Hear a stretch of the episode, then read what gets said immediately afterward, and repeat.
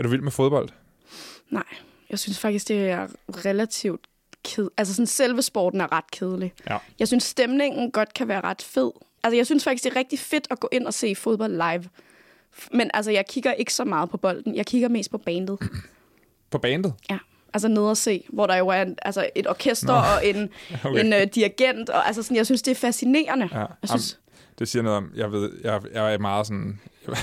Men altså, det her, det, er jo- det er jo fordi, nu optager vi jo på en onsdag, eller ja. På onsdag, på onsdag i ja, Ikke? The onsdag. Og øh, det vil sige, i dag er der altså fodbold, og øh, det ved jeg, det ved jeg, der er mange, der går op i. Ja. Så meget ved jeg trods alt.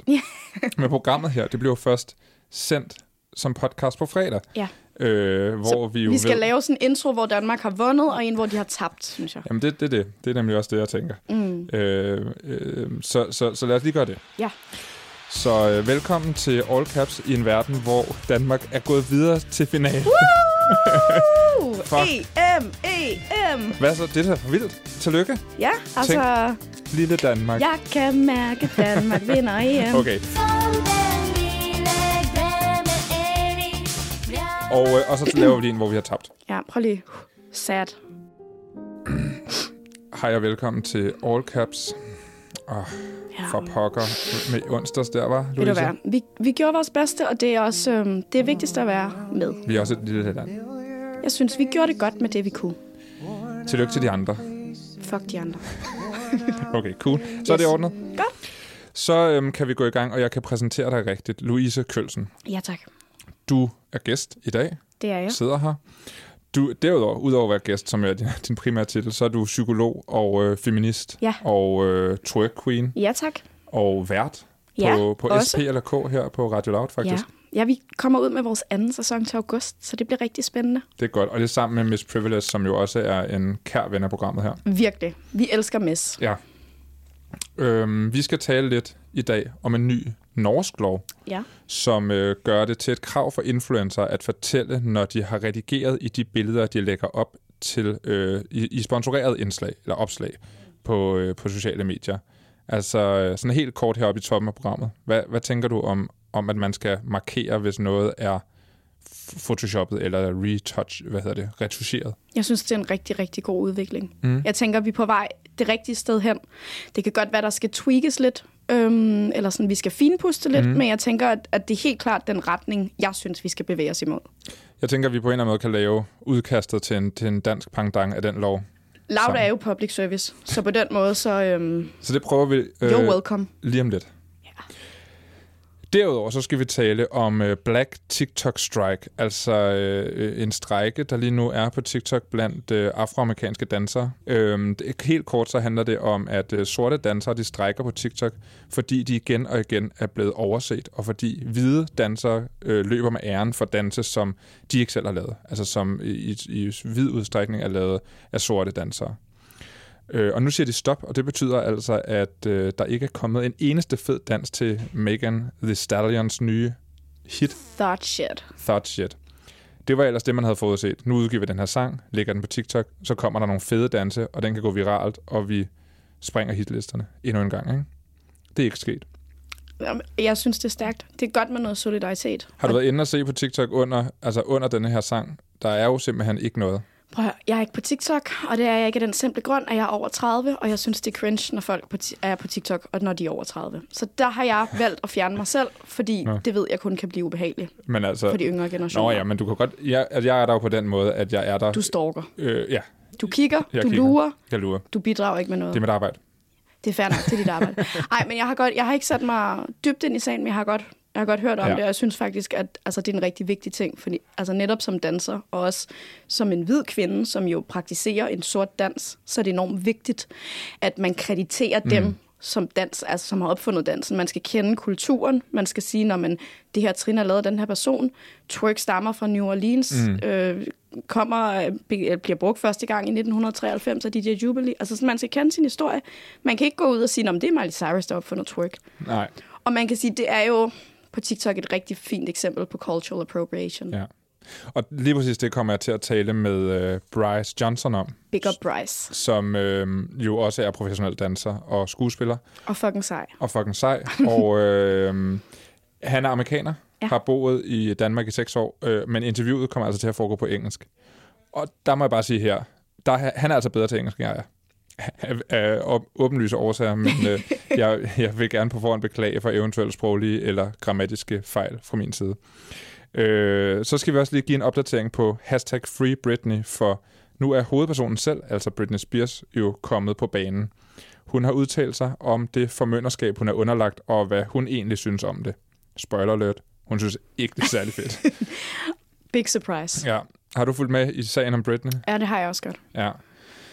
Det er, altså det, det er skræmmende, synes jeg faktisk. Man kan høre sådan en, en, en optagelse af det udsagn, hun giver i den her åbne retssag i øh, Los Angeles i, på YouTube. Og det er altså øh, det er ret vildt at høre Britney Spears på den her måde, fordi ja. man jo er vant til at høre hende med sådan en lille øh, børnestemme på mm. Instagram, og så ellers øh, i interviews fra den gang, hun mm. stillede op til det. Ikke? Mm. Nå, men det er altså det, vi skal igennem i dag. Jeg fik lige gåsehud nu, når vi skulle snakke om Britney. Ja, øh, jamen så lad os øh, øh, starte med en lille Britney Spears-sang. Yay! Velkommen til All Caps. Mit navn er Anton Gade Nielsen.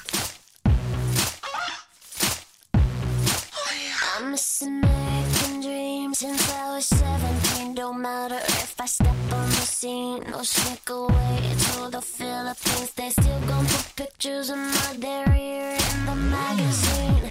You want a piece of me? You want a piece of me? I'm this bad media karma Another day, another drama. Guess I can't see the harm in working and being a mom. And with a kid on my arm I'm still an exceptional earner You want a piece of me? I'm Mrs. Lifestyle, the rich and famous. You want a piece of me. I'm Mrs. Oh my God, that Britney shameless. You want a piece of me. I'm Mrs. Extra, extra, dishes thin. You want a piece of me. I'm Mrs. She's too big, now she's too thin. You want a piece of me.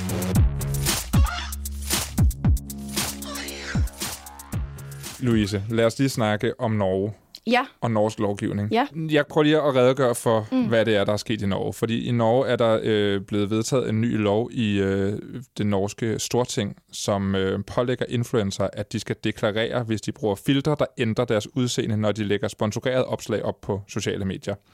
Den norske børne- og familieminister har udtalt til norske VG, Øh, vi ved, at mange føler et kropspres, øh, kæmper med selvtilliden og får uopnåelige idealer via sociale medier og tv. Det, øh, det er derfor, man har designet et mærke, som skal på sponsoreret indslag, der er retuscheret.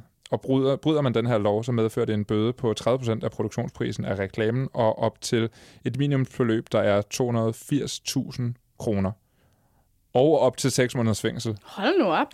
Ja. Okay, de er ikke for sjove i Norge. Det er alvor, ikke? Jo, det er det. Altså, det er jo i bund og grund en ændring af markedsføringsloven, for mm. det handler jo om, øh, om reklamer. Ja. Altså, du skal reklamere for det, du sælger, og ikke for et produkt, som øh, ikke, findes. ikke findes. Ja. Hvilket jo er fair nok. Ja, og det svarer lidt til den lov, som, er, som, som, øh, som gælder i hvert fald i, i Norge, øh, i, i Oslo i Norge, mm. hvor at man ikke må bruge retuscherede billeder på, øh, på, på reklameplakater i al, altså ude øh, på busstopsteder og sådan noget. Ja, i det offentlige rum. Ja, og det har du jo på et tidspunkt ja. skrevet noget om. Det har jeg. Øh, lige først, hvad, hvad tænker du generelt om, om ideen om at forbyde, eller i hvert fald være åben omkring at bruge Photoshop eller retuschering eller filtre? Altså, jeg synes flere ting, men jeg, jeg synes, man kan, man kan egentlig dele det op i sådan to forskellige spor. Altså, fordi Photoshop i sig selv er jo ikke et problem. Nej. Øhm, jeg synes, det er problematisk, når det bliver brugt i sådan kommersiel øjemål. Fordi det jo netop så handler om at sælge noget, der ikke findes. Altså, det handler om, at, øh, at, du, at du egentlig lyver og siger, at den her shampoo giver dig ekstremt skinnende hår, men det gjorde den ikke. Og så er der den anden del, som måske er sådan lidt mindre noget, vi normalt taler om, øh, sådan i hvert fald inden for det her med at sælge produkter, men det handler jo netop om de kropsidealer, som vi benytter, når vi sælger produkter. Øhm, og der skrev artiklen, det et stykke tid siden. Ja, nogle år siden. Ja, der, øhm, der, der, var det, der brugte jeg et citat fra Ingrid Ægthus, mener jeg, hun hed, fra Socialistisk Ungdom, mm. som sagde, at ingen skal, altså, ingen skal sælge produkter på baggrund af, at andre folk får dårligt selvværd. Fordi det, der sker når øhm, altså for eksempel lille teenage Louise, hun kiggede på en, lad os sige, en L'Oreal-reklame, og så kiggede hun sig selv i spejlet. Mm. Altså, der skal ikke de vilde matematiske evner for, til for at sige, Nå, hvis den her L'Oreal-reklame, det er facit, så er jeg i hvert fald forkert. Altså, så man, man med de her retuscherede reklamer, der installerer man følelsen af at være forkert mm. i altså især unge piger, men egentlig alle mennesker, hvis vi også for eksempel snakker Bibers øh, Calvin Klein-reklame med den markant øh, større brystkasse og ja. markant større bule i bukserne, ikke? Jo. Altså, og, og det der med, at du så får nogen til at få det dårligt, og så swooper du ligesom ind og siger, men hey, du er forkert, men hvis du køber det her produkt, ja. så bliver du lidt mindre forkert. Altså der handler det jo netop om, at man sælger noget på baggrund af øhm, dårlig selvværd. Altså det er så adfærd. Der er en undersøgelse, der viser, at 38 procent af alle piger i 9. klasse øh, redigerer deres billeder, inden de lægger dem på sociale medier. Ja. Og at øh, presset for det perfekte udseende resulterer i dårlig trivsel. Ja. Altså, og det er jo lige præcis det, du snakker om her. Ja, ja, men altså, det er jo sort på hvidt, at når vi bliver præsenteret for, at skønhed er det her, og du ikke ser sådan ud, så bliver du ked af det. Ja. Og jeg synes også, det er, altså sådan, det er væsentligt at kigge på, at der er en rent faktisk psykiatrisk diagnose, der hedder Snapchat dysmorphia. Fordi man kan se, at unge piger kommer ind og bare gerne vil se ud, ligesom de gør, når de har Snapchat-filter på. Altså med en smallere næse, større ja. øjne, spidsere hage, større læber. Så derfor synes jeg også, det er rigtig fint, at vi begynder at lave nogle altså sådan reguleringer. Ja. Men så lad os prøve at tale om, om loven i praksis, fordi mm. den, det er jo der, det begynder at blive lidt vanskeligt. Uh, ja. Nu er denne her lov jo specifikt på sponsoreret opslag, men jeg synes, at vi skal gå skridtet videre og tale om lovgivning i forhold til alle slags opslag. Og det kan godt ja. være, at vi så snakker, at man skal have 1500 plus følgere, eller noget af den stil, så, mm. man, så det ikke, at alle ikke skal gøre det hele tiden. Men hvordan vil sådan en, altså, vil sådan en lov kunne fungere, tænker du? Altså jeg tror i hvert fald, der er nogle udfordringer. Øhm, fordi vi er nødt til ligesom at definere, hvad redigering er. Mm. Altså fordi, man kan sige, jeg tror, at dem, der sidder og laver den her lov, de tænker meget specifikt. Det er dem, der gør sig tyndere, det er dem, der mm. gør deres hud glattere, det er dem, der gør sig større de rigtige steder. Men hvad med netop sådan noget med øhm, at skrue op for lyset på et billede? Ja. Altså, det er jo også en redigering. Mm. Eller at lave sit billede sort-hvid er en ja. redigering. Eller putte et filter på, så farverne bliver flottere, men ens hud måske også bliver glattere. Hvis man nu fremhæver den røde farve, for eksempel, så får du rødere læber. Ja. Uundgåeligt. Ja. Men, men det er jo en redigering. Det er en redigering, men er det, har det noget med billedets æstetik at gøre, eller har det noget med kropsændring at gøre? Det er jo, det, det er jo sådan et ja. fortolkningsspørgsmål, ikke? Jo, vi er nødt til at sige, Nå, men hvad er det, vi gerne vil med det her? Vil vi gerne sørge for, at vi ikke sælger produkter på baggrund af noget, der er løgn? Vil vi gerne sørge for, at unge mennesker ikke får et fejlagtigt billede af, hvordan kroppe i virkeligheden ser ud? Altså, så jeg tænker, at man er nødt til sådan at være lidt smart mm. og tune lidt ind på specifikt, hvad er det for en... Altså, for nogen kunne også argumentere, hvis de skulle være djævelens advokat, Anton, at altså, det også er et redigering, bare det at tage et billede, fordi det er jo kun et øjebliksbillede af et liv. Der er jo ikke nogen, der hele tiden har Gucci-tasker på marmorbord med avocadomader. Jamen det er jo det, fordi hele, altså, hele feedet på Instagram er jo en redigeret version af det, der sker i virkeligheden. Ja. Du lægger, det kan godt være, at der er mange, der siger, at jeg lægger også alle de grimme sider op af mit liv. Og sådan ja. ja, ja, det er også fint nok. Men det er stadig... Men det er stadigvæk en, en, en, en, en museumsudstilling, hvor du har valgt det, du synes repræsenterer bedst fortællingen om dig. Ja, ja. Så derfor så tænker jeg, at hvis den her lov virkelig skal gå ind og gøre noget, så er vi nødt til at være lidt mere skarpe på definitionen. Ja. Altså så skal vi sige, når du har, jeg tror det hedder liquefied, altså mm. når man går ind i Photoshop og ændrer på kropsformen. Ja, simpelthen digitalt øh, klemmer øh, tallene længere sammen, for, ja, eksempel. for eksempel. Eller gør brysterne større. Eller gør biceps større. Ja. Eller fotoredigere et apps fra et andet billede over på dit billede. Hvilket jeg tit gør. Hvilket du altid gør. Jeg har, ej, jeg har luret dig, Hansen. sådan ser slet ikke ud. Men altså, det tænker jeg, det er sådan en klassisk, det skal 100% redigeres. Ja. Jeg tænker også, altså netop, hvis man benytter sig af Altså jeg synes for eksempel, det er rigtig fint, at, øh, at Insta-story nu er begyndt, når man bruger mm. et mhm. filter, så ligesom at sige, her er et filter. Og, og der er vi jo ude i en meget, meget svær øvelse, fordi der er jo ja. nogle filter, som bare giver dig øh, hundeører, eller der er nogle ja. filter, der gør det til neonfarver, eller mm. det ligner et gammelt VHS-bånd. Mm. Og så er der nogle filter, som netop gør det, du siger, glatter huden ud, ja. gør, at du ikke har dine bumser, at du har sådan helt glat Man får læber. altid meget tynd næse, meget store øjne, ja. meget store læber, og så ved jeg ikke hvorfor, det er trend, men meget, meget spidshage. Men der meget er også, spids Meget spids ja. I don't know why.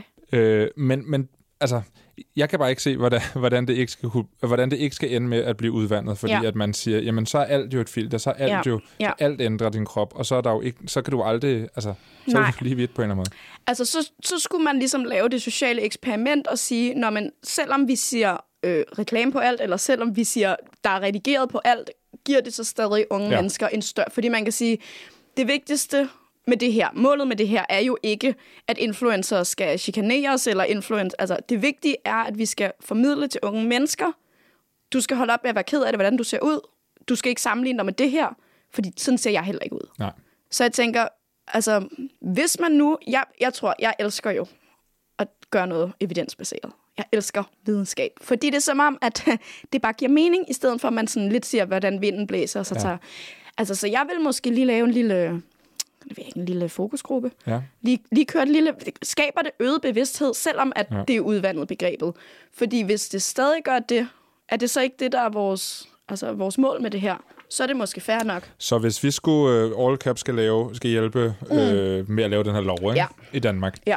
så skal det være, øh, skal det kun være på sponsoreret opslag, eller skal det være på øh, alle former for opslag? Alle former, men også for alle mennesker. Ja. Ikke kun influencer. Men skal der være en øvre grænse, eller en nedre grænse for, hvor mange følgere man skal have? Øh, eller skal det bare være alt, hvad du støder på? Alt. Det, der er sådan helt... Øh, hvis man deler ud til nogen, deler man ud til alle børnehaveregler. Og så er der den svære øvelse, som. Ja. handler om, er det al form for redigering, eller skal vi, altså, er der nogen, der er værre end andre? Og der tænker jeg jo, at, at sådan noget øh, specifikt, jeg laver taljen mindre, jeg mm. gør musklerne større, mm. jeg gør, altså de her ting, Mm. Det, det, det er det, vi er efter. Og det, er Ja. ikke, det er ikke måske de der glathudsfilter, men mm. på den anden side, hvis man vælger dem, så vælger man alle slags filter. Mm. Det er i hvert fald svært, fordi de skifter jo hele tiden. Du kan ikke sige, den, den, den, den og den, for Ja, de, ja, måske, ja. de er der måske ikke i morgen. Jeg tror, ja, jeg synes, lad os sætte specifikt ind mod liquefying, altså Ja. ja. kropsændring, Ja. men øh, lad os lave, det er sådan noget politikerne altid gør, de nedsætter et, øh, en komité, Ja. og så laver vi, og det vil vi gerne, så vi Det ståler hedder lidt. sådan en task force. Taskforce. Vi nedsætter en taskforce, vi ståler lidt, og så laver vi lige en fokusgruppe med noget evidensbaseret undersøgelse af, hvad, hvad gør det her? Ja. Har det en effekt, hvis der står reklame på alt? Ja. Eller skal det specifikt være reklame, hvor man kan se, når man, det er på grund af det her og det Ja, her? ja. Og, så, og så kigger vi på, hvad det har effekt. Så, så, vi, så det der med farver og sådan noget der, det, det er måske anden, anden øh, Lad os lige Omgang. undersøge, ja, hvad effekt har det? vi prøver at undersøge det. Og, øh, og så skal vi have på en eller anden måde designet et mærke, vi skal have sat på. Ja. Øh, men det er måske også... Øh, Altså, der står jo, du kan allerede nu på in- Instagram bruge, øh, der sådan kommer ovenover billedet, hvor der står betalt samarbejde ja, ja. med. Og der kunne jo godt, måske skulle det faktisk være netop, at man, at man skrev redigeret, men så skulle der, i stedet for at det bare ligesom var redigeret, så klikkede man af øh, kropsmodificering, ja. øh, hududglatning. større bryster, glattere hud. Øh, Jamen sådan, ja. Hvis nu vi kørte, at al redigering skulle markeres, ja. så kunne der godt stå øh, øh, skru op for rød farve. Ja. Øh, hvad hedder det? Cut af billedet. Når man redigerer et billede på sin telefon, så kan man jo trykke på det og se, hvad, hvad der, uh. hvordan det var, før man redigerede det. Ikke? Okay, okay. Next level, Anton. Det kunne også være fedt. At så man automatisk kunne fjerne filteret. Så, ja, hvis man lige holder fingeren på Ja, det, så, så kan man man se, hvordan det rigtigt ser ud. Men hvis man gerne vil have den der... Det er faktisk ikke en dum idé. Er det løsningen? Jamen, fordi så kunne man nemlig være sådan, her er det pæne billede. Ja. Jeg vil godt være at gøre den blå himmel blå. Blåere. Ja. Men hvis du lige holder på billedet, det var sådan, det rigtigt Ja. så ud. Det tror jeg er løsningen. Tænk, hvis man kunne lave en algoritme, der fjernede al redigering. Ja. Sej, Altså, den er nede med. Og så skal folk så også stadigvæk være ærlige omkring det, ikke? og ikke lægge et, et, et andet redigeret billede nedenunder billedet. Okay, nu skal vi videre. Hands my knees, shaking ass on my thigh shit. Post me a pic, finna make me a profit. When the liquor hit, then the bitch get toxic. Why the fuck you in the club when niggas wild? I've been lit since brunch, that shit. Order 42 for the table, let's pop shit. Missionaire or doggy style on my top shit. Pussy ass niggas hating on me from the closet. Hoes trying to call me a snake, shit. I guess I can relate, cause a bitch spit a whole lot of venom. And since these hoes all rats, when they come around me, all I see is a whole lot of dinner. I walk around the house butt naked and I stop at air mirror just to stare at my own posterior. I don't give a fuck who talk behind my back, cause the bitch knew better than to let me hear. Øh, fordi nu skal vi nemlig tale om Black TikTok Strike, Louise. Og du siger jo, du ikke er på TikTok. Nej. Øh, men så gå ind og følg mig på Instagram, fordi jeg deler en rigtig masse sjove TikToks Ah, så på kan jeg min være sådan second hand. Ja.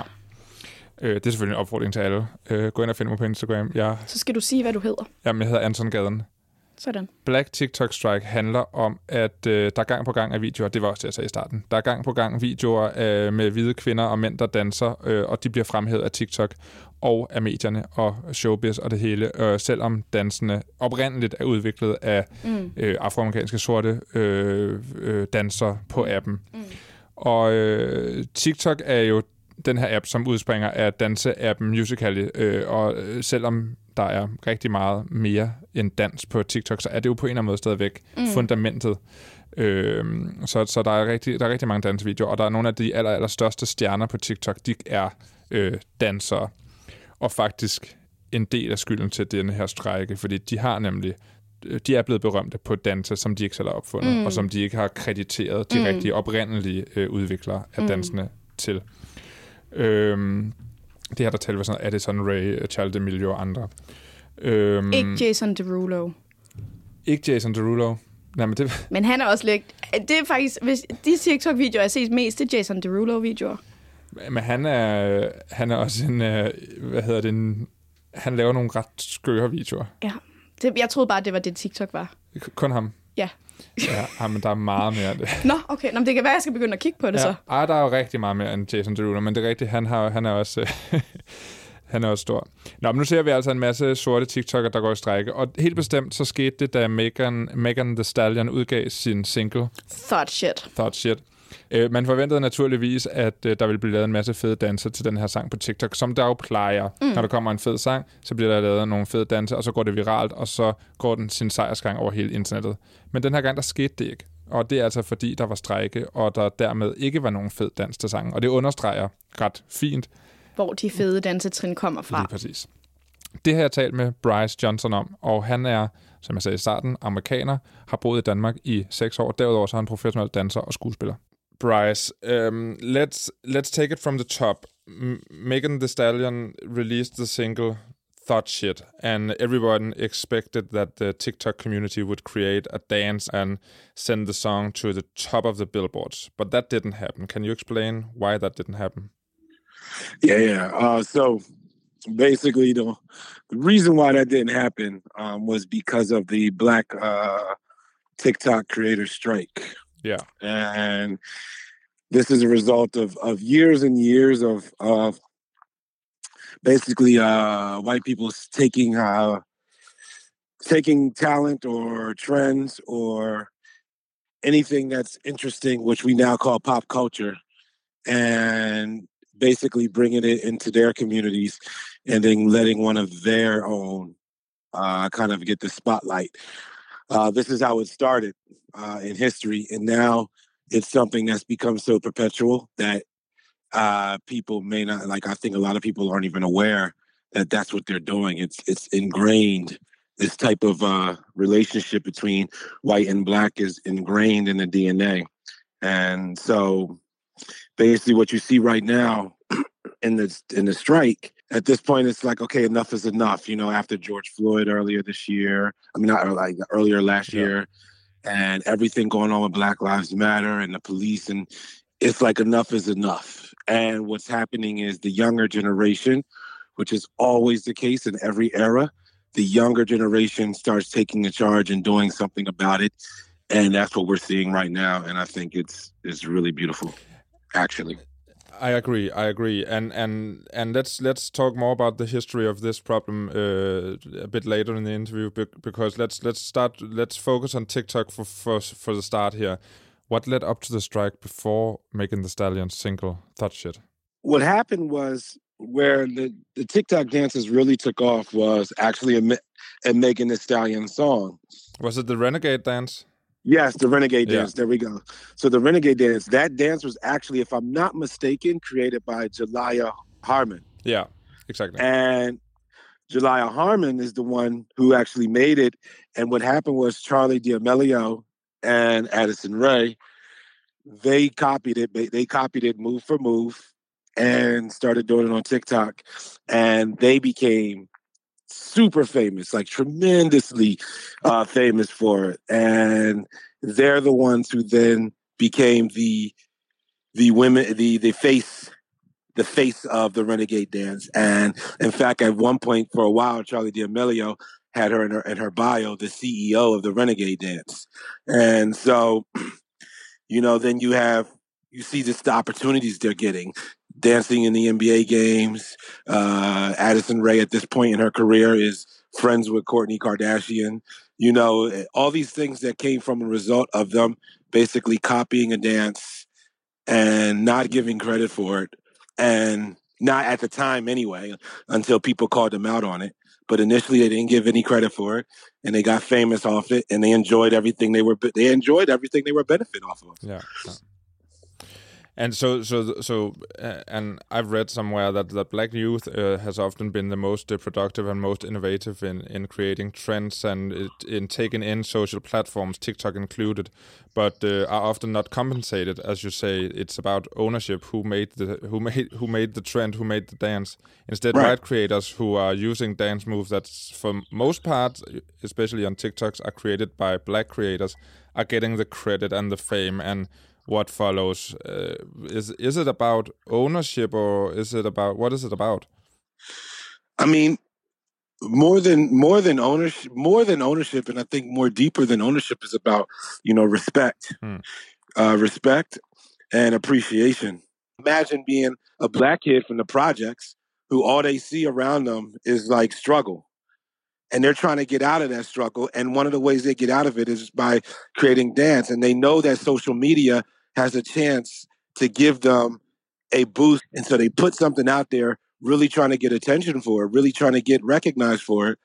And then some girl, like we'll just, we won't even put names anymore, but just some white girl or guy then copies it and does it.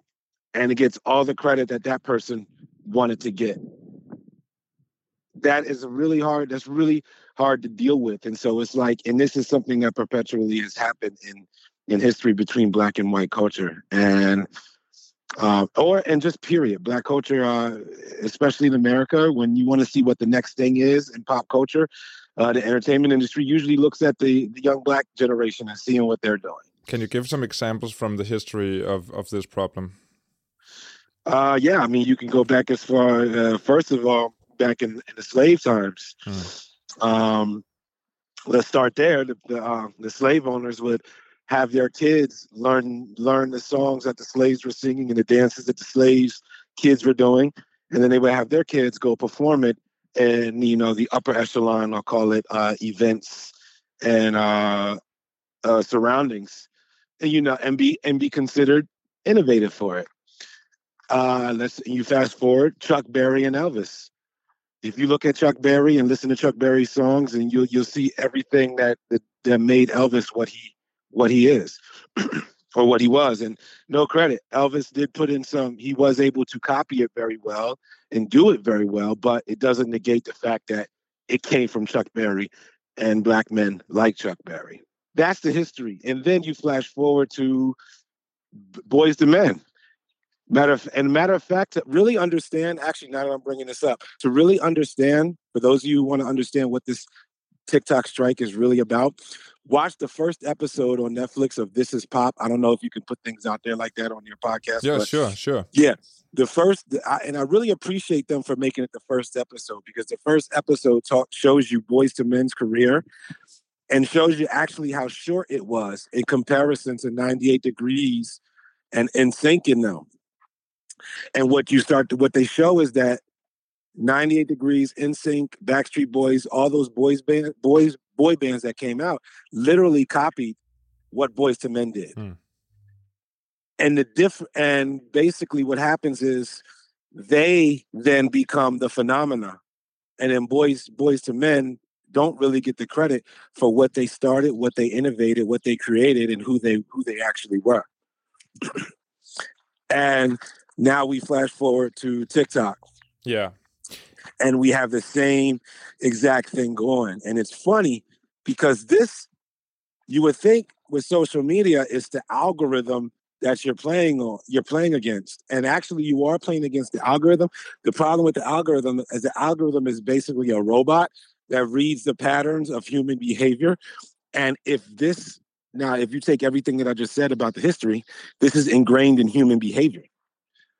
So this is what the algorithm is picking up. This is why we have issues now of uh, what's it called? Um, segregate, segregating, or even racist algorithm conversations because it's not the algorithm that's racist. The algorithm's just picking up on human behavior and human patterns. So now it's like it's basically we actually have data that this thing is real. Yeah, yeah, that that's a that's a good point because there's a lot of people talking about the algorithm and the algorithm fi- favorizes the best content, but the algorithm favorizes what who made the algorithm or what the users favorize because it's yeah, as you mm-hmm. say, it's coded, it's made by humans and it's, it's Exactly. engaged with by humans with Yeah, and- biases. and to bring some clarity is like somebody might be asking, yeah, but what like Addison Rae Charlie D'Amelio, they made it and people just happen to like them. Maybe it's because they have more followers. Hmm. Well, the, these girls were nobodies, just like J- uh, Jelaya Harmon. Nobody knew who she was. Nobody knew who these girls were until the Renegade Dance. But here's the thing black culture or black people in black culture, even they may be creative, they may be everything, but we have to cross over. We have to do it when we go into the industry. Boys and men, for example, when they went to the industry, they were told that they have to cross over. This, you, if you do this, if you look like this, if you dress like this, if you talk and act like this, and your image looks like this, then we'll have to, we'll be able to do the crossover audience. The only people in the industry who get that kind of uh, coaching, I'll say, are are people of color. The white culture doesn't have to cross over; they are automatically placed. So if you show even a, if as a white person, if you show even a little bit of talent, you're automatically placed. You automatically have a position. If a black person has all the talent, they still have to work harder to get the crossover. And that is the difference, and that is what we're seeing when we're looking at the Black TikTok strike. Is we're seeing people, uh, a, a group of people who have to work really hard to cross over, which is hard enough work in and of itself, and they get pushed to the side for people who have so the privilege to not even need to think about crossing over. They just get to press upload and then go about their day. And in that way, I think that that TikTok is m- maybe the perfect app for for for this problem because it's based on co-creation, and therefore the users are using each other's dances and trends and trying to improve them or mm-hmm. give their own take on the trends. So Yeah. TikTok is basically made to copy, and and Yeah. so so there's a clash here between what the what the black creators want, you know, credit, and what the platform allows copying that Right. you, you know the platform is almost built in a way that the the good copy sometimes beats the great original and the, the user the, the me as a user I, I'm I'm not necessarily aware of which which one is the original and which one is the copy because there's not there's no date stamp on the for you page so Exactly. you know it's almost made to to to uh, to enhance this problem Yeah, that's really true, actually. Now that you say, you know, one thing, for instance, TikTok, or if there's somebody listening who's creating a new TikTok, Mm. one thing you could do, you know, since we got we have the technology for it, when there, when somebody puts the te- uh, puts a dance up and say, "Let's renegade dance challenge," Yeah. when you put hashtag renegades dance challenge, it automatically gives a little link or something that you could press to see the original. Yeah. Like it shouldn't be hard to do. And the other and the other thing is just is just kind of as a user taking responsibility. If you, especially if you're somebody like you know, I, I'll keep bringing them up, but they are the ones perpetrating this uh, this problem. But Addison Ray and Charlie D'Amelio, for example, they could have people like that can just from the jump just put, "Yo, here's the dance Yeah. I learned from Jelaya Harmon." At Jelaya Harmon or Yeah, whatever her, yeah. her her handle is. Like it's not that hard. But we're so hungry for attention.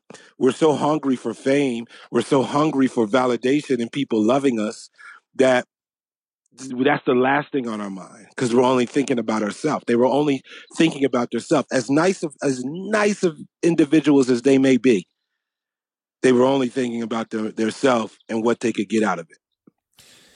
Well, of course. how how do you see this uh, this dance strike, uh, TikTok dance strike, uh, changing anything? Right now, it's pretty obvious that that that this is a problem because there's no Yeah. no no good dances to this uh, new single by Megan Thee Stallion. Nope.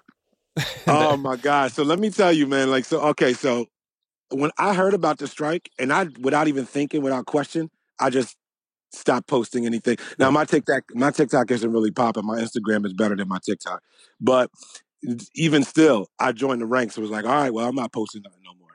And so, um, but I wanted to see, okay, did did did black people actually unite on this? Mm. I wanted to see. And so I typed in the dance, I mean the name of Megan Thee Stallion song, looked it through the sound and looked at all the videos that come with it. No, it's just flat. Yeah.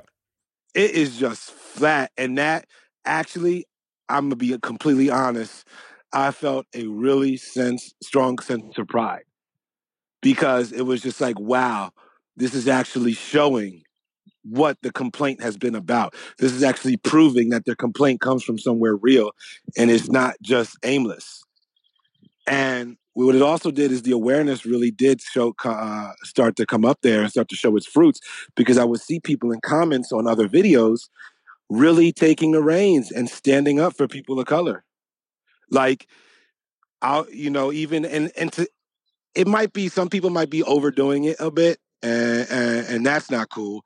But at the same time, I do see people looking at videos and saying, "Hey, you didn't create that. Yeah. Give give credit." Like people are actually starting to stand up and be actively in defense of Black culture and culture of people of color who are creating uh, these things and these dances. That makes me happy to see. Are you surprised that it's happening on TikTok? No, not at all, because this is the world we're in right now. Everybody's on social media, and see what happens is we are so we're got we've gotten advanced to the point. Martin Luther King, he knew he started this whole thing where we are in TikTok. Martin Luther King started it when he made us when he made them when he went on did that march on the bridge in in Georgia because or in Alabama because it made it public. He knew cameras were going to be there. So it made it public. And that's when things started to change when America was seeing it on TV, what was happening. Now we have TikTok. Now we have TikTok. And it's sad that it's still going on, but now we have TikTok where people are sitting on their toilets seeing seeing what's happening. Like you can't get it. Like people are glued to their phones. Yeah. So more people are seeing it than ever before. So I'm not surprised that it's happening on TikTok, especially TikTok, because everybody is on TikTok. We're talking a lot about black creators and the community and uh, and the strike, and but but uh, other users, users like me and uh, people listening to this podcast, how how what can we do to to help or to fix this problem? Ca is there anything that you can do on a day to day basis as a as a internet user who's not uh, dancing or you know what what can we do? You know, that's that's one that's it's a, it's an easy question and a tough coin or easy answer and a tough answer at the same time. Because the easy answer is just be be mindful. Yeah. And be and be mindful, be considerate. If it's something if the dance part of TikTok is what you're really interested in, take time to be like, and this is where it can be a difficult answer, but take for some, but take time and actually figure out, okay, who made the dance? Yeah. It's an easy Google search. It's an easy Google search. Who made the renegade dance? Who made the the the, the thought challenge dance? Like all you got to do is actually look it up, and you can find. It's really actually quite easy to find the sources of these dances, and you just have to take the effort to do it. And that's the thing. That's the thing is that you have to take the effort to do it because, you know, most people don't want to. And the thing is, if you're listening to this podcast right now, the fact that you heard this conversation now gives you the puts the gives you the responsibility because you know. Yeah. Like even me talking to you right now, Mm. Anton. Like now you know. So going forward, you know it's on your conscience because now you know, and you you so you now you're going to be faced with the responsibility. And here's the thing about that: Every- every time you're faced with the responsibility, every time you choose to actually do something, then it's going to become normal. It's going to become habit. It's not going to feel like work. Every time you choose not to do something, you develop a cold heart towards the situation, and that heart just gets colder and colder. And next thing you know, you're back in a place of apathy or not caring. If you're not aware, if you're not aware, you don't understand what's going on. Don't feel bad. Don't feel pressure. Uh, just decide. Okay, I have no clue about any of this, but I want to do something. Then figure out what you can do in the area in your own personal area of function. And what I mean by that is you might be a painter. Paint something about it and post it. You might be a singer. Make a song. Like, so don't go crazy thinking you got to be on the next protest and all this stuff. No. Every single one of you has a special gift, talent, or thing that can add, that can help the situation and help rectify the problem. So just focus on who you are and what you have. Maybe you just have your family members that you need to talk to. That's cool. Every little bit of every little bit that you do is a big step towards the rectification or the resolution. So don't stress yourself about what you can do. Just figure out what do I have right in front of me that I could do something with. That's it. And by the, oh, and listen, there and there's more people out there. You got you got Danish, uh, you have black Danish creators out there who are doing their thing as well. Uh, one is Felicia. I think she goes by Felicia Baby. Another one, for example, is Am- Amy Sa. These are these are Afro Afro dance and, and, and Afro dance and dancehall dancers who are creating amazing work. Uh, there's Mary Kay. She's a house dancer. Uh, there's and yeah, of course you got your Tanya and your Sarah Jordans, and there's so many more out there to name. But I just wanted to let the Danish culture know that this isn't just an American. Uh, this isn't just something that can be done in American culture. You also have black creators who have great dances and music right here that you can be aware of, and you can actually push in the forefront. You know, so yeah, you can do the work right here at home. Bryce Johnson, thank you so much for your time and thank you for the pep talk here in, in the end. I'll make sure to link uh, those uh, those accounts that you mentioned uh, in the show notes to the episode. And uh, yeah, well, thank you. Thank you, man. You have a great day.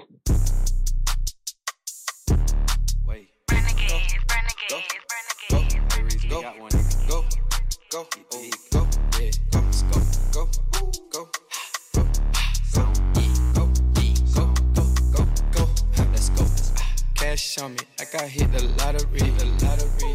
Chill, Watch on how they follow me. Wait.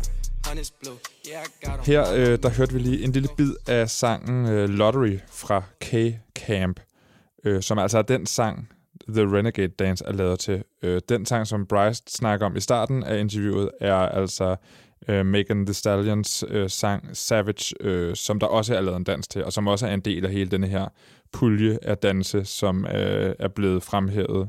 Der er rimelig mange danse på TikTok, og holde styr på, at det kan være svært nogle gange. Øh, ja, det var bare lige en lille opklaring. Det var, øh, det var Bryce Johnson, Cybrise. som du kender. Ja. Skal måske lige disclaimer, men det er jo det dansemiljøet. Ja, det er lille i Danmark. Du sagde i starten, at du jo faktisk danser en, en dans, som kommer fra New Orleans og udsprunget af sort kultur, ikke? Ja, eller begrebet twerk kommer fra New Orleans. Selve dansetrinnet kan man datere Ja. tilbage til alle mulige forskellige afrikanske danse. For eksempel Mapugaen fra Elfenbenskysten. Men hvordan, du, du, du snakkede lidt om det i starten, men hvordan forholder du dig til det her, som Bryce jo også taler om, Ja. cultural appropriation, Ja. kulturel appropriation, altså... Jeg synes, det er vigtigt at skelne mellem kulturel appropriation og ligesom cultural appreciation. Mm. Øhm, og forskellen handler rigtig meget om at, altså, at kende sin historie, kreditere dem, der skal krediteres, men også at kende sine egne blinde vinkler, altså at kende sit eget privilegie. Jeg havde ikke siddet i den her position, hvis jeg havde været sort. Mm. Altså mit hvide privilegie har helt klart givet mig en forlomme i forhold til sorte kvinder, der trykker, der vil blive set på en anden måde. Og derfor er det også vigtigt, altså netop hvis man som øh, hvid TikTok-danser benytter sig af, af sorte danseres danse. Når man, det kan godt være, at du har fået rigtig mange følgere, men så hiv dem med op. Ja. Brug den platform, du så har fået til at give dem shine. Brug den platform, du har fået til at kæmpe for altså Black Lives Matter, mm. fordi vi elsker sort kultur, men tager vi også de kampe, som sorte mennesker også står overfor. Det er virkelig det nemmeste i verden på TikTok, fordi du kan stitche andres videoer, det vil mm. sige, at du enten øh, laver noget i forlængelse af deres video, eller ved siden af, altså som en duet, hvor at, det er split screen med Ja. den ene og den anden. Så, så hvis du har fået sindssygt stor succes med en anden dans, så hiv lige den anden med op, som du siger. Det synes Ja. jeg er et sindssygt godt, godt råd. Jamen altså, brug dine privilegier til Ja. at nedbryde privilegiesystemet. Ja. Altså, bekæmp det indenfra. Så er der musik igen. Det er jo et meget sådan musikalsk program på en eller anden måde. Ikke? Love it. Free Britney, Britney Spears. Ja. Øh, tænker du Britney-fan? Øh, jeg kan huske den dag, min mor købte Britney-CD'en til mig. Ja. Jeg var syg, og min mor kom sådan hjem for sådan, at, for sådan at gøre livet lidt bedre, så hun købte Britney CD. Og jeg kan huske at sidde på sådan mit, mit børneværelse og Ja. høre det, og bare være sådan, wow, Ja. det er helt vildt det her. Ja. Øhm, har du fulgt med i den her Free Britney-bevægelse? Øh, Ja, har du har været en af dem, som har siddet og nærstuderet hendes Instagram og Nej, det fundet har- nej, jeg-? Når jeg har været derinde, så har jeg tænkt, gud, det er skørt. Ja. Lad mig komme ud igen. Jeg forstår ikke det her Nej. univers. Og det er jo i virkeligheden også lidt sådan, bevægelsen er startet. Det er, ja. At der er nogen, der har kigget på det og tænkt, what is going on? Ja. Lidt grineren det her, men. Ja. kan der være noget andet bag? Og det øhm, Og det takker vi dem for. helt sikkert. For vi andre så det ikke. Vi andre tænkte, hold nu op. Jamen det er det, ikke? Vi, vi tænkte, nå, det var endnu en barnestjerne. Ja, lige præcis. Øh, vi har jo fulgt med i, i Free Britney i øh, et stykke tid, og jeg har øh, talt med blandt andet Simon Glæsel om det, som også selv er danser. Som øh, jeg også kender. Som, du også Som kender. er Jamen, skøn. Ja, og denne her gang, nu har jeg så talt med Felix Thorsen Katzenelson. Som også er skøn. Og øhm, ja, han, han giver lige en update på det, fordi nu har vi hørt fra Britney selv, der ligger en, en optagelse på YouTube, som er 23 minutter lang, hvor man kan høre hendes mening om mm. alt det her. But now I'm telling you the truth, okay? I'm not happy. I can't sleep. I'm so angry, it's insane, and I'm depressed. I cry every day, and the reason I'm telling you this is because I don't think how the state of California can have all this written in the court documents from the time I showed up and do absolutely nothing, just hire with my money another person to keep and keep my dad on board. Ma'am, my dad and anyone involved in this conservatorship and my management who played a huge role in punishing at me when I said, no, ma'am, they should be in jail. Velkommen til, Felix. Tak. Du er freelance kulturskribent og brevkasse-redaktør på Politiken, Ja, det er og som alle andre Britney-fan. Ja, lige præcis. Og så har du jo fulgt med øh, nøje i denne her øh, Free Britney-sag, og, øh, og udtalt om det forskellige steder. ja. Prøvede i hvert fald at holde øje eller følge med. Ja. Det er svært til tider. Det er det, og, og det går lidt hurtigt, og vi har også prøvet at følge sagen her i All Caps øh, det sidste ja. års tid, og nu er der jo kommet nyt i sagen, og det er derfor, vi to lige taler sammen, fordi øh, Ja. vi, vi skylder lytterne på en eller anden måde at omtale det, denne her nye udvikling. Men først, hvis, hvis man ikke sådan har fulgt med, så kan, kan du på en eller anden måde give et, et kort referat af, hvad det hele handler om. Altså, Ja, det er jo en kompleks sag. Det er det, det er det. Altså, men den øh, kernen er, at Britney Spears, den her popstjerne, har været i et øh, formynderskab, conservatorship, som det hedder mm. på amerikansk, siden øh, permanent siden 2008. Og det har især været hendes far, der har stået for ligesom at forvalte hendes formue og hendes person. Et formynderskab er noget, man øh, typisk putter folk, der ikke kan passe på sig selv i. Altså folk, der er meget gamle eller har øh, meget svært ved at, at passe deres, deres eget liv. Øh, og det gør man så for at holde styr på deres penge. Mm. Og det har man så gjort med Britney Spears siden 2008. Øh, og hun har jo så i den tid også udgivet en masse albums og været på en masse tours. Og nu øh, kommer det jo så frem efter lang tids øh, tænken og talen, at Britney Spears ikke har lyst til at være i det formynderskab. Hun vil ikke være i det øh, ligesom juridiske fængsel, som det formynderskab er. Mm. Og det var det, der ligesom var øh, den seneste bombe. Det var, at hun selv nu endelig sagde, jeg vil ikke være her. Ja, fordi det, det, det, det hele startede med, det var, at man fandt ud af, at det her formynderskab var en ting, ikke? Øh, og så øh, fandt Jo. man ud af, at, øh, at, at det var ret nederen for han. Så sidst vi talte om det her i programmet, der hedder Simon Glæsen med, der talte vi om den der dokumentar, Framing Britney Spears, som jo også kommer ind på altså, Free Britney-bevægelsen, men også bare mm-hmm. øh, alt, hvad der ligesom har lidt op til, at hun er det sted, hun er i dag. Øh, og en ting, vi har ventet på, eller har været spændt på at høre, øh, lige siden øh, det her Free Britney-bevægelse blev, blev stort, det var, hvad synes hun selv? Fordi det har jo... Øh, det, det, det har der ikke været rigtig noget svar på. Der har været en masse mm-hmm. spekulationer. Folk har gået sådan lidt konspirationsteoretisk til værks inde på hendes Instagram og fulgt med i, hvad der står der. Mm-hmm. Øhm, men nu er der altså en... Øh, nu har hun øh, Der ligger et klip på 23 minutter på YouTube, hvor man faktisk kan høre hele udtalelsen.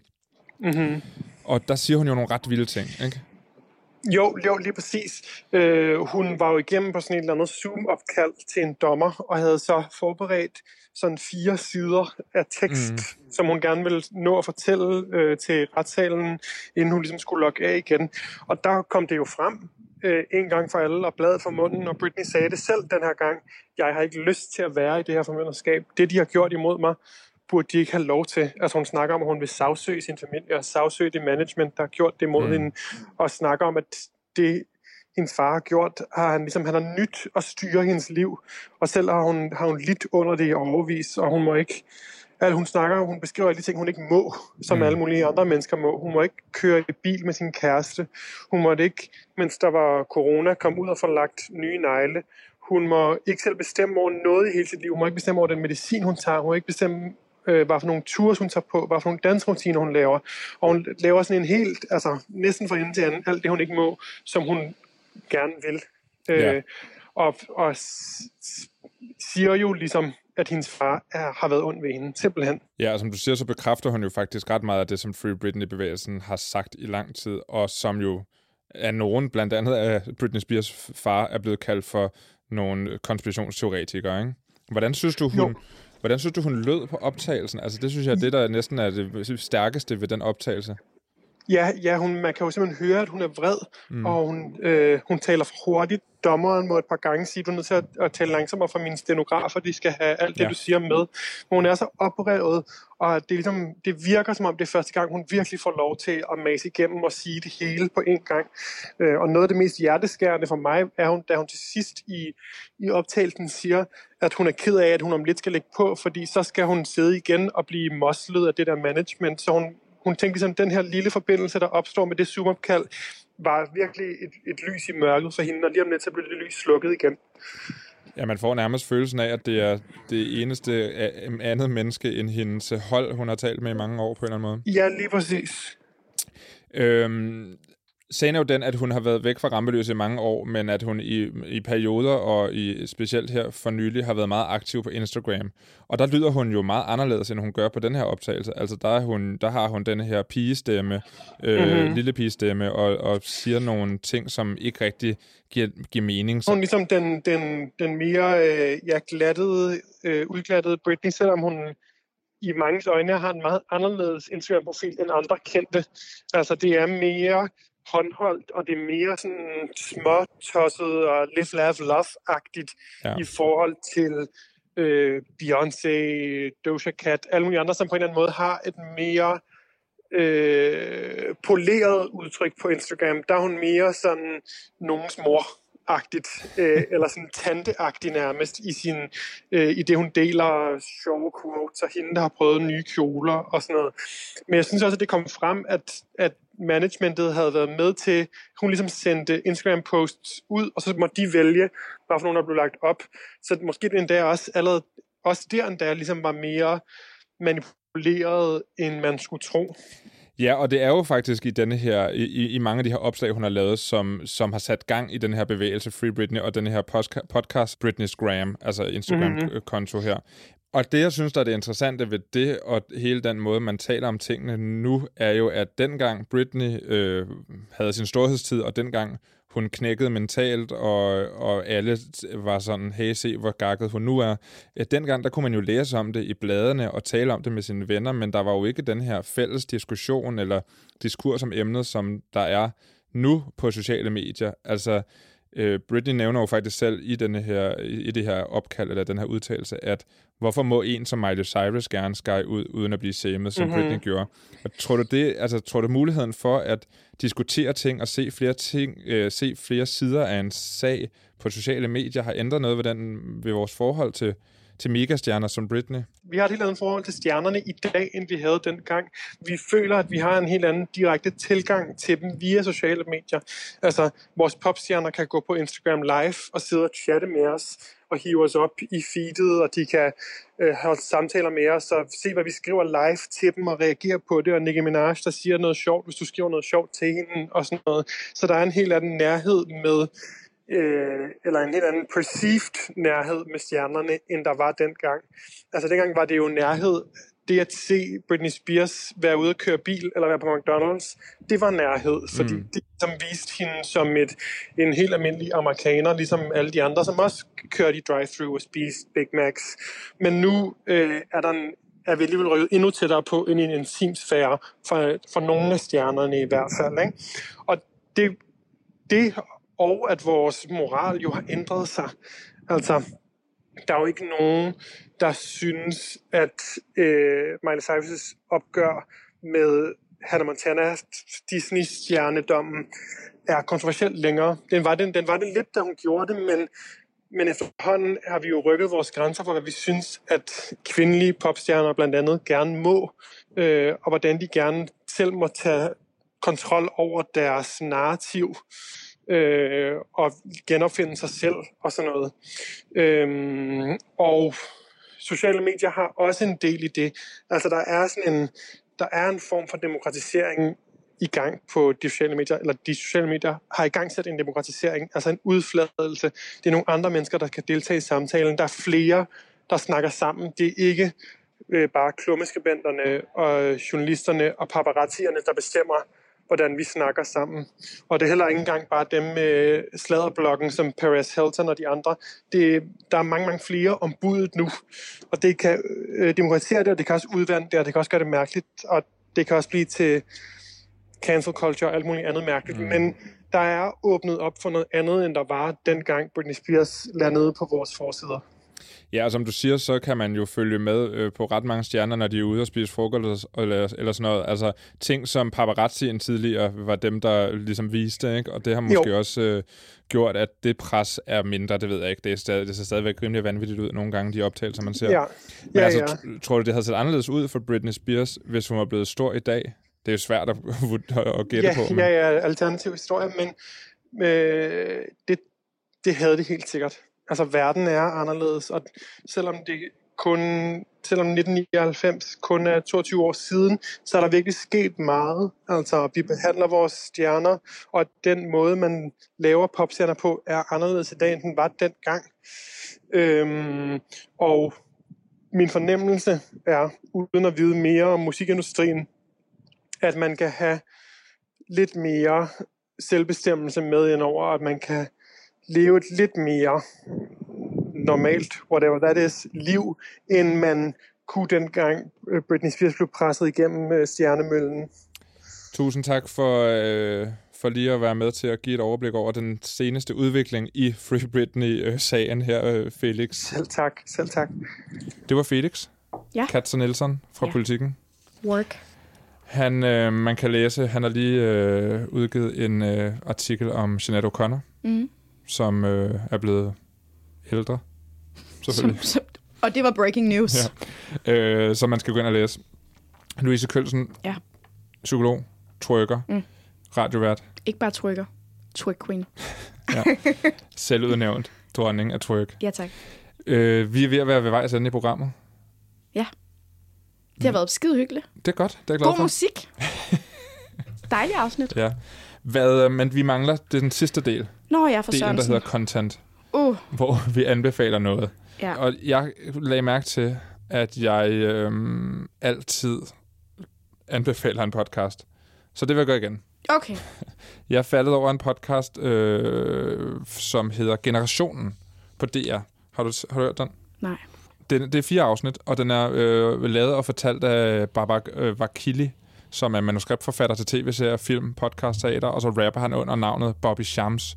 Øh, som den, den fortæller ligesom hans liv, øh, som DR selv skriver det, så øh, er, er, kan den bedst beskrives som en doku- dokumentar blandet med fiktion, hvor øh, Babak her, han læser sine egne digter op, han rapper, og så er der nogle historiske perspektiver på livet som øh, mørk dansker i Mm. ghettoen. Øh, P-ordet bliver brugt en del gange, og øh, det handler om at freestyle-rappe. Hvorfor rapper man øh, jeg vil dræbe dig i, som en ung øh, dreng? Mm. Fordi det er det, man ligesom kender og har lært at vokse op med. Ikke? Mm. Det er et sindssygt interessant indblik i livet i den del af Danmark, som ikke er som resten af Danmark. Så den kan man altså lytte til. Alle afsnit ligger som podcast. Alle de Sejt. steder, du finder en podcast. Har fundet noget, tror jeg. Ja. Altså helt ærligt, så vil jeg helst bare anbefale genstart. Men det er bare sådan, hele Danmark hører den. Ja, den er, Jeg tror, det er den ikke sådan... jeg ikke have mere. Nej. Nej. Men jeg har fundet noget, der er sådan lidt mere... Noget måske folk ikke vidste. Fedt. Vi skal til SoundCloud. Det er øh, lang tid siden, jeg har været der. Ja, det er det. Men det er faktisk fordi øhm, Rikke Hertz, mm-hmm. som er... Øhm, hvad er hendes titel? Hun er spirituel konsulent. Hun, øhm, hun har sådan en, øh, en helt playlist med guidede meditationer, og, øhm, som ligger derinde, som er gratis, Fedt. og som varer sådan noget mellem 10 minutter og et kvarter. Og det, øh, det vil jeg bare sige, det er jeg begyndt at lytte til hver morgen, når jeg vågner, som det første, jeg slår øjnene op, og lige inden jeg går i seng, så lytter jeg lige sådan en. Og det, øhm, Det hjælper. det synes jeg skulle være fedt. Fedt. Ja, og de er gode. De er sådan, de er sådan hvad kan man sige, begynderniveau, spacey. Ikke så spacey, man kan sådan være med. Lækkert. God anbefaling. Ja, kunne jeg ikke godt lidt Åh, noget det der? synes jeg var flot. Dem Ja. synes jeg faktisk, dem har jeg brugt ret meget. Stærkt. Louise, tak fordi du kom. Det var så hyggeligt. Og øh, vi linker selvfølgelig til alt, hvad, øh, hvad vi har talt om os to. Øh, jeg har linket til nogle artikler, der handler om denne her strække på TikTok. Mm. Øh, Bryce nævner nogle influencer, man skal følge. Øh, dem prøver jeg også lige at, at lave en liste over. Linker til dig, linker til Bryce, linker til, Fedt. linker til alt. Linker til alt. Vi ses. Det gør vi i hvert fald.